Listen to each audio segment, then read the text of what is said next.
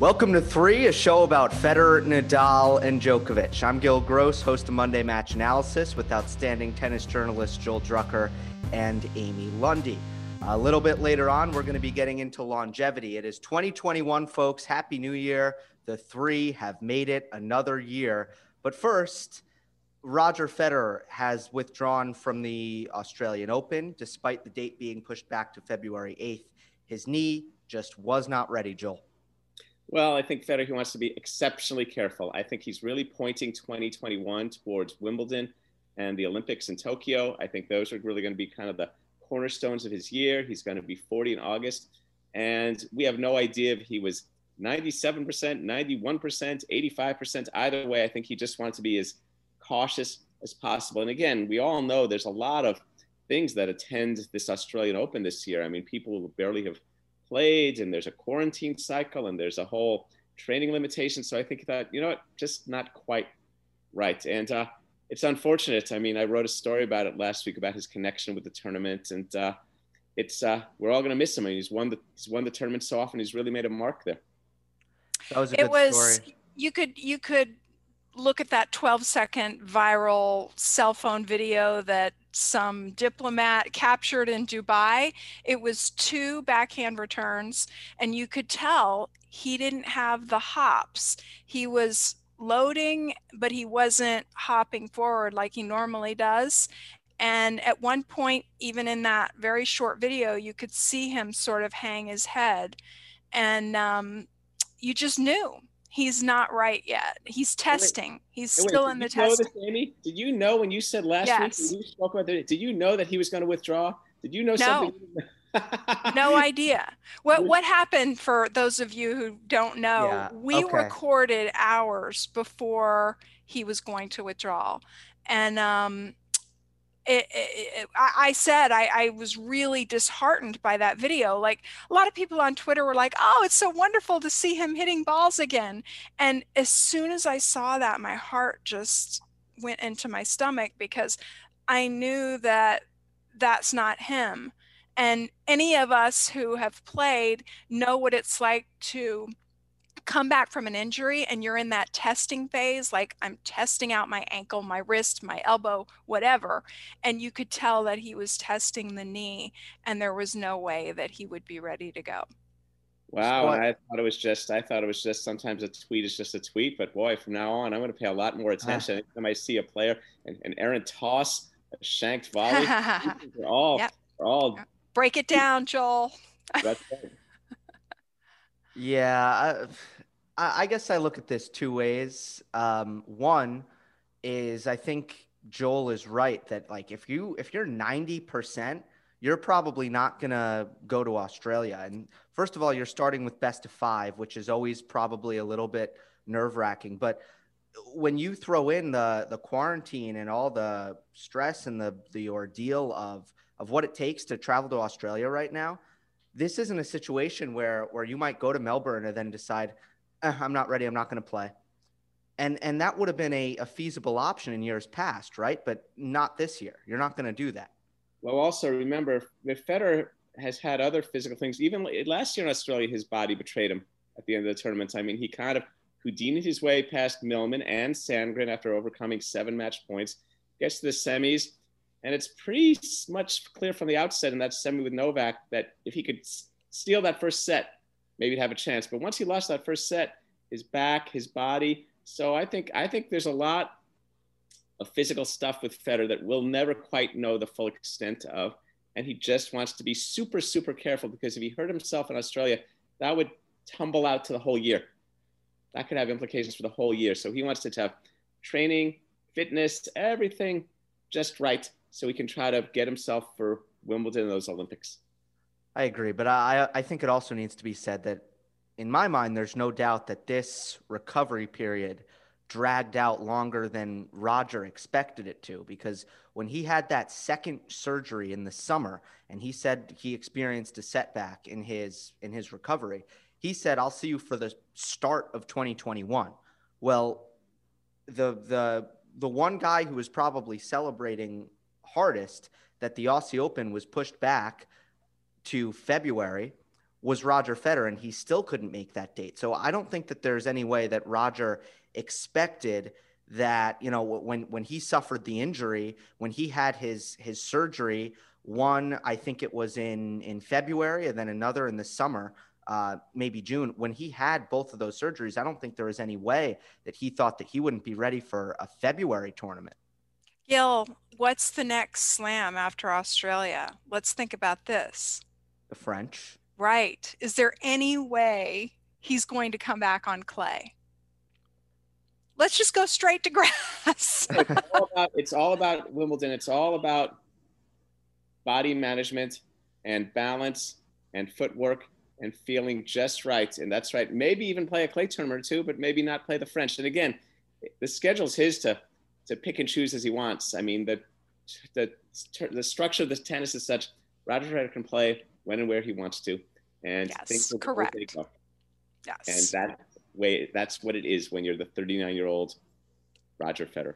But guys, I don't ever make predictions. I, I don't do that game. I like to just come out with whatever and let people who like to predict listen to that and make up their own mind. But I would like to predict this that we haven't seen him play his last professional match. Oh no. Oh, that's yes. I, I think that's eminently safe. Yeah. yeah. Ask the people in Basel where he has the uh, agreement.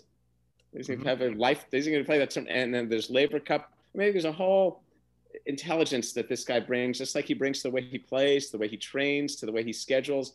Everything about him is kind of like carefully thought out, and that's great. I just don't think he would want to end it this way. Oh no, I agree with you. The question, I mean, uh, does he want to end it in pandemic conditions without a full crowd? If he if Roger Federer wants a proper mm. send off, then he's going to need to wait this out at least until 2022 when when he can get fans in the stands and and get kind of a, a proper send off, right? Well, that's what we want. That's yeah. really what we want. Yeah, but there's no, you know, you look at all the players in the sport, and it, it, there's a proper, proper. Yeah, they're all different. For, they've all done it in many different ways. It happened with a match. It happened like Pete Sampras it was an intentional send off. He didn't he didn't mean that to be. He didn't know that was going to be his last match, and then it turned out it was. Andre Agassi, we knew it was going to happen, and then it happened. Everyone, there's no, there's no, you know, who knows? And a lot of, and the X factor is really his body, is how his body feels. That's going to be the X factor, even more than scheduling, than surfaces, than fan attendance. I mean, if the body isn't cooperating, what proper, whatever, Mm-hmm. We, we all know as as three tennis players, you, the enjoyment level is based on how good your body feels. At mm-hmm. least for mm-hmm. me, like when I'm even even though I'm young, you know, I'm not always pain free, unfortunately. When I am, that's when I'm enjoying the game the most. And the only reason Roger Federer is still playing, let's face it, sure, he's chasing history, he's chasing numbers, but he's still playing because he's still enjoying himself. The same reason why Venus Williams is still playing. That's right. That's true. It's a it's a game of um, unpredictable twists and turns when you're on the court. It's not like you can plan that you'll be reaching for a ball or whatever. So if you have a significant injury that has kept you away from the court, when you come back, there's an element of fear. Yeah. You know, there's an element of is this going to hold up? And it's so not- he, he's got to pass through that that tunnel and get out on the other side. And it's not like a team sport where you can say, okay, I'll, I'll come in the game for a few minutes and they'll pull me. right. exactly. You've got, to pitch a complete game. You've got to be in every down. So great point. So it's a whole. Um, we'll see. It's it'll be interesting to see. Of course, it's interesting to see, and we all and the world, the world awaits. Let's talk about longevity uh, because all of them have been prime examples, uh, success stories of longevity in professional men's tennis. Amy, how do you think that they've managed themselves and what do you think the keys are to why they've been able to not just continue to play but continue to play at an amazing level for so long?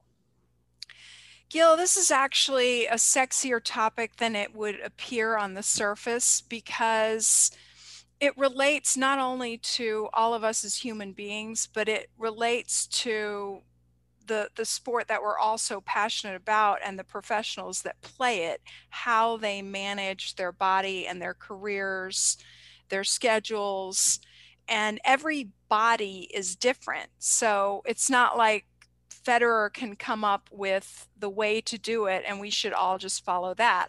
Although I, I, do think that generally speaking, he's got a pretty good system.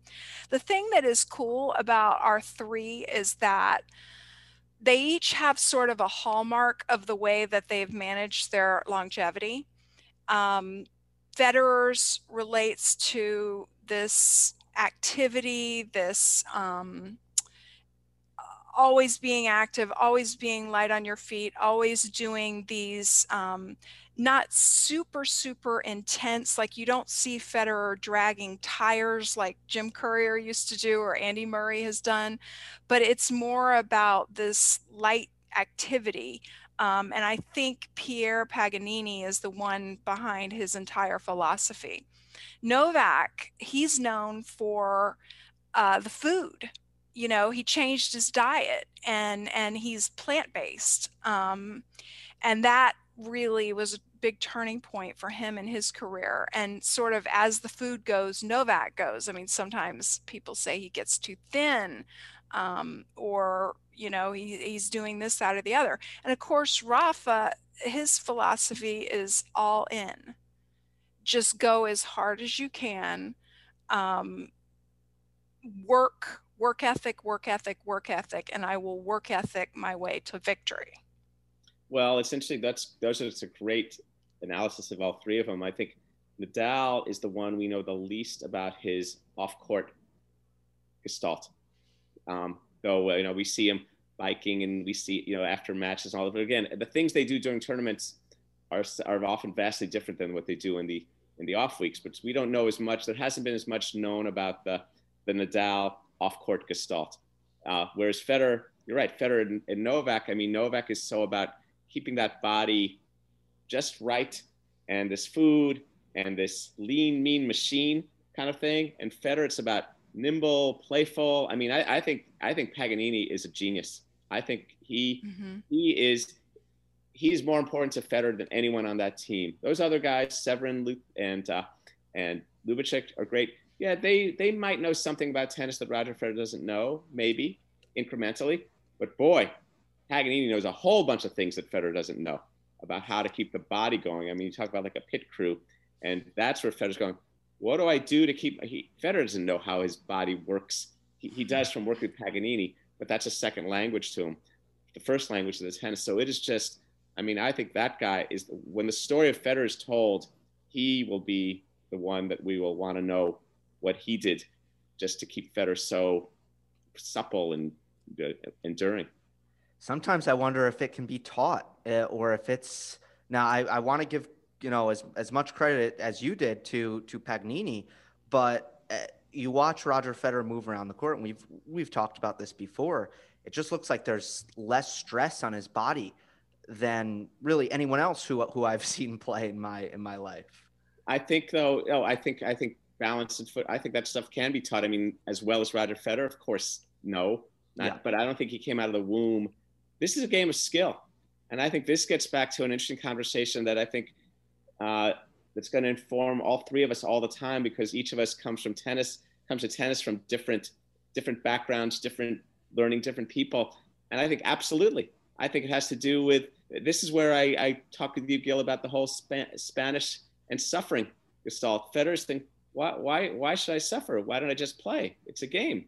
Let me figure out a way to enjoy it. Now, you have to build the arsenal to do it. And in some ways, a guy like Federer may have worked even harder than Nadal to make it look that simple, that mm-hmm. easy. Mm-hmm. You know, Nadal, all the work is right there in front of you. Here it's happening. And the on-court thing is, is, is, and that's been the key to his longevity too. I mean, and, and some of this, some of this is, it's like, does, does the person make the game? Does the game make the person? Does the, the personality drive what? It, sometimes, sometimes I wonder when I look at people in the game, is it as fortunate as like yeah, the guy at my nearby facility happens to teach a certain kind of way, and that worked for mm-hmm. me, or it didn't. Mm-hmm. mm-hmm. I, I have three sort of colorful anecdotes relating to longevity for each player. And I'll start with Novak. And you guys can like jump in anytime you want. Um, Novak has a friend named Gordon Uehling who uh, was a tennis player. I think he was ranked in the 400s. They became friends way back before Novak was was big, and um, Gordon has uh, a facility, or at his home in New Jersey, he has courts, all the different surfaces. He's really into technology. And he came up with a hyperbaric egg or he has this eh, where, where you it's like a hyperbaric chamber where you sit in it. Novak being the guy who loves also technology loves to tweak and experiment with different things he will from time to time sit in this egg. And i believe he really thinks that it helps him heal and um, you know that that he believes at least that that may contribute to his longevity. Well wait well this i like this. So novak i think is kind of the it's this interesting thing of science and faith. You know, yes. there's something a little there's something a little mystical about the Novak approach to longevity. It's science, it's faith, it's it's uh it's philosophy, it's it's it's the way he articulates and and so so let's hear your other one and we can Yeah, but uh, let's make no mistake. I just want to say players can can learn from that in, in a big way and that's that's professionalism. To to leave a match, you're done playing. Your your job is is over and I I say over with air quotes no, the match isn't over. You have a match in, in a day or two days now. Now you recover, and recovery is active. And that's like this buzzword that you hear trainers say all the time. But I think that that's a big deal. And I think a lot of recreational players get off the court and they're done at the expense of, of their body. True. I mean, how many times have I wished that I had somebody to massage me after a match? That's the other thing these guys. That's the other thing these guys. The the rewards have become so great. There's so much more money in tennis even than there was 20 years ago. That they've got pit crews. You know that that they have a whole. I mean, those guys, those our three guys, but lots of other players have someone measuring everything all day long. I mean, think of it. It's like yeah, after every practice session, after every match, you had someone tending to your body. You know, wow, how's that calf? Let's take a look at that calf instead of ha- instead of having to kind of like uh, you know try to book a session with a physio in 12 days. Right, they got it. They're right there. They're right on it. So, so tell let's let's hear your other two anecdotes, Amy. Okay, so I'll go to Rafa. This I believe was in his book. Um, I'm obsessed with this. So there's aerobic sports and there's anaerobic sports, right? So the way you would train for a marathon by running miles and miles and miles would not necessarily be the way that you train for a tennis match because remember in tennis you're go go go go go rest rest rest and there's a lot of time between points 30 seconds or, or longer so you go, go, go, go, go, go, go, rest, rest, rest. That's a different type of heart and muscle training than running miles and miles. We all get that, right? Mm-hmm. So Rafa, uh, to train his body for tennis, will at times, this is one of the things that he does, he'll get on a treadmill and he'll put on a tennis match. It might be one of his matches, it might be Roger versus Novak. And when the ball is live, he will run, run, run, run, and run, run his ass off. And then when the ball is dead, he walks. He walks, he walks, he walks. And then when it's live again, mm, and he does this for hours. And I just think that has got to be one of the smartest ways to train ever. And I'll admit, I, I tried it with a rowing machine. I was row, row, row, row, row, rest, rest, rest, rest. Uh, it lasted all of about five minutes, and I just couldn't do it anymore. World class athletes. I mean, that's you know, it's interesting. That's a that's a fascinating technique. It'd be interesting to try though on a on a limited no ad set. Yeah. watch I'm gonna watch a world team tennis set, no ad to five, and I'll see if I can do that because I think that this is where it's kind of fun and tricky to do the whole learning from the pros gestalt that we like. You know, it's kind of it's kind of like when you see it's kind of like when you see people who are barely learning how to play using uh, Luxilon strings and trying to hit windshield wiper forehands and they barely started to play and they and they're going to hurt themselves you know they're not eh, or so it's really but but there's something what i like about that nadal it's kind of there's something kind of simple about it You know, mm-hmm. it, it, it's not it's not Paganini. It's not an egg. It's just right. kind of, yeah. It's, it's kind of like, I mean, who who even knows you have a treadmill? Why don't you just run in place? Just gonna run in place. I'm gonna just run in place for five minutes. You, you see, yeah. I mean, it's kind of so. It sort of gets to sort of the kind of the uh, elemental simplicity, and that's a compliment to how Nadal goes about training. Well, if I'm on a track, I'm doing something a little bit similar. If a track is an oval, I'm walking the shorts and sprinting the longs. And I, mm. that's what I was told to do as a tennis player. Uh, running long distance is a is an argument I think that a lot of coaches have. Mm-hmm. Is it good? Is it bad? Mm-hmm. Um, my my coach would would say it's good for the mental, so it's mm-hmm. worth it. Mm-hmm. Uh, but yeah, I've I've always hated running long distance, and um, that's been if I'm on a track, I'm always going to walk the shorts and just sprint the longs. Well, yeah. Just just to throw in, this is apropos of nothing. Um, I my coach has brought me around to running long distance too. Long distance for me is like three miles or two miles. Um, there is some anecdotal evidence. If you look on the National Institutes of Health US website, there's some new anecdotal evidence that run distance running actually improves, interestingly, reaction time. Hmm. So, and I've seen all three of them do distance running as part of their training regimens. Well, but but wait, you've seen off you've seen Federer run five miles, three miles? I've seen him doing training distance running. Yeah.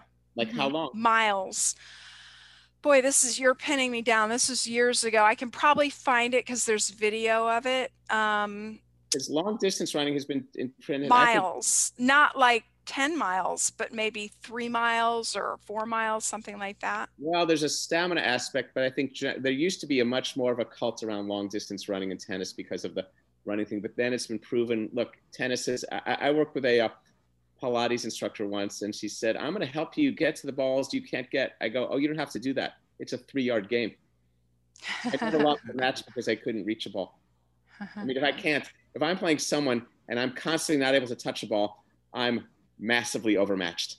I mean, I should, mm-hmm. you know what I mean? I'm playing someone who's who's way better. Mostly, we lose matches because here it is, right in front of you. Do something productive. Do something productive, and and you don't. So that's it's a game of short, explosive movements. But but this stuff maybe the mix of things. And again, what's what's neat about world class athletes is it's it's a job, it's a profession, it's eight to ten hours a day of time. So so I can do my cross courts for an hour. I can practice serves for 30 minutes. I, I can then do my off court. I mean, there's a whole bunch of things that can be done around around the tennis day after day. But those that's that's interesting. We need to explore more about what the what the movement movement uh, things are that again, and we're talking about longevity. And look how these guys have kind of rewritten. I mean, you look at Novak, 33 is the new 26. Roger, 39. 30, I mean, it, it, for a long time, it was uh, 30 was considered, and in all sports, I mean, Tom Brady, LeBron James, all sports, the whole longevity markers have just been obliterated. And again, there's been so much. I mean, you look back at how athletes used to treat their bodies 50, 60 years ago, they didn't know, and and uh, nutrition and all this stuff. Yes, totally. So are you ready for the Federer one? Yeah. Yeah. Oh, yeah. Okay. Oh, yeah. This is courtesy Strokes of Genius, Jon Wertheim. I read so many things in that book that I will never forget, but this is chief among them. Roger's pre-match meal. I mean, as you said, Joel, world-class athletes, he, he could, or if he doesn't, he, traveling chef, right? If wanted to, um, they can literally eat the picture perfect thing.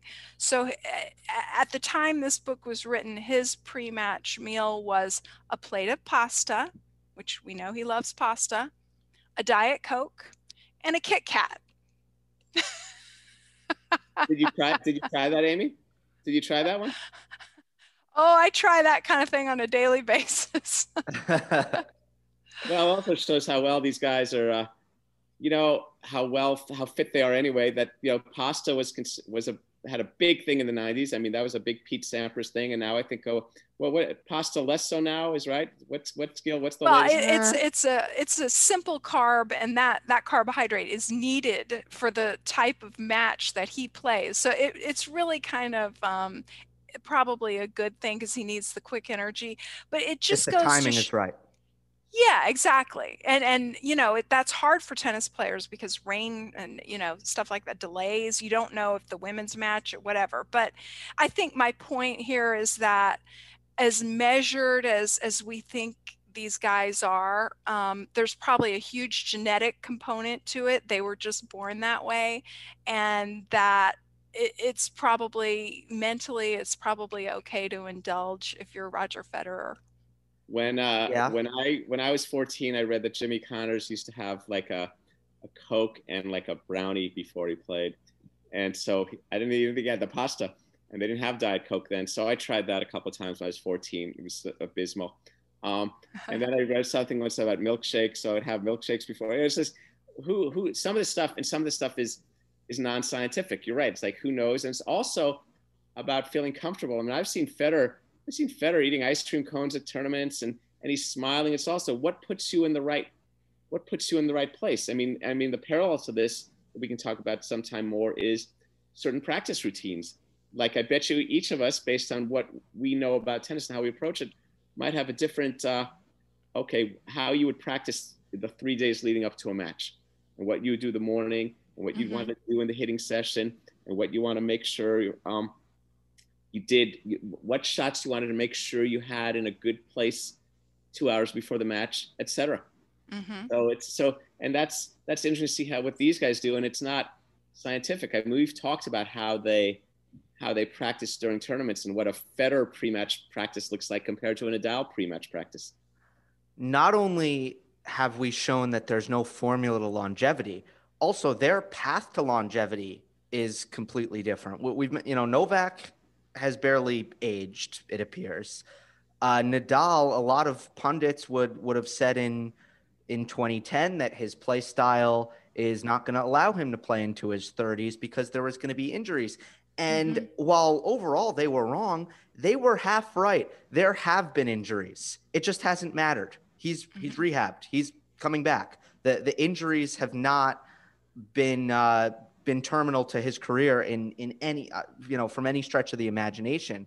So not only are they doing different things uh, to last long, they're also taking different paths. Well, it's funny when uh, Jimmy Connors and Borg were young. Someone wrote the same thing about them. They thought Borg's game was kind of easier on his body, and he could probably last longer. And it seemed like Connors was going to flame himself out. And of course, the exact opposite happened. And one thing is, you look at aspects of technique, you look at aspects of diversity of game, and then with people like Nadal and Connors, you look at the sheer hunger for competition, because those two, like like Nadal, Nadal has a bloodthirst for competition that our other two don't quite.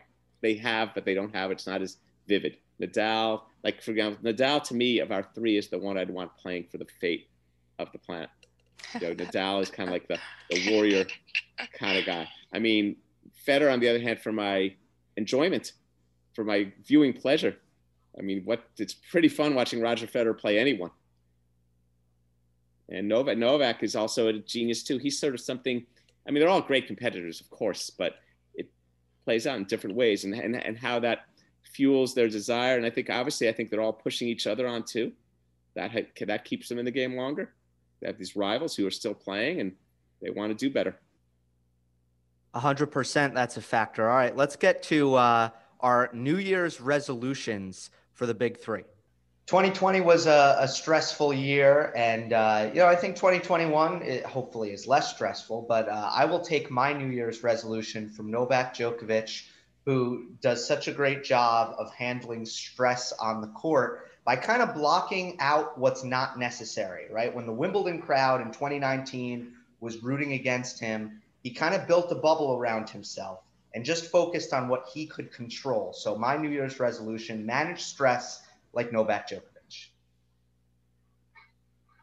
Gil, um, mine, you took mine basically. Oh, no. Although I'm going to go, uh, I'm going to twist it a little further. Um, mine is, you know, I love Roger's style. I try to look at that. I love Rafa's work ethic. I try to emulate that. But what I really want to do is look at the way that that Serbian don't give a rat's butt what people think. I need more of that. I, I'm always trying on the court, I'm always trying to be the good little girl and have the perfect strokes. I want to be the person that accidentally hits somebody and just goes out and wins a tournament the next time. I need that don't care mentality more. Wow, you guys are so big picture. That's so macro. I, but I think I can find a big picture from my little picture, which is to my fellow lefty Nadal. You won't know this, Gil, but once upon a time, people were taught you kind of swung out to the target and the ball was kind of smooth. And you've grown up in the era of racket acceleration. You let the swing go and the racket follows through. That's a big thing for me always with the forehand is to let the swing go. I mean, and Nadal is a great example of how you release it and then you get more everything on the ball. So I want to do that, but maybe then maybe then the bigger picture is to if I can let you let go of the swing and that has to do with letting go, right? Which is always which is always a, mm. a good thing in life. So if maybe maybe that's it. But again, on a more micro basis, I my resolution is to try to let more swings go on my forehand and just let it fly more and have faith that the ball is going to do what we hope it can do. Nice. I love it. All right, that'll do it for this episode of three. Uh, like the video, leave a comment, make sure you're, you've subscribed on YouTube, and we are also available on all podcast platforms. And we greatly appreciate it if you leave a rating and a review on Apple. We will see you next time on the next episode of Three.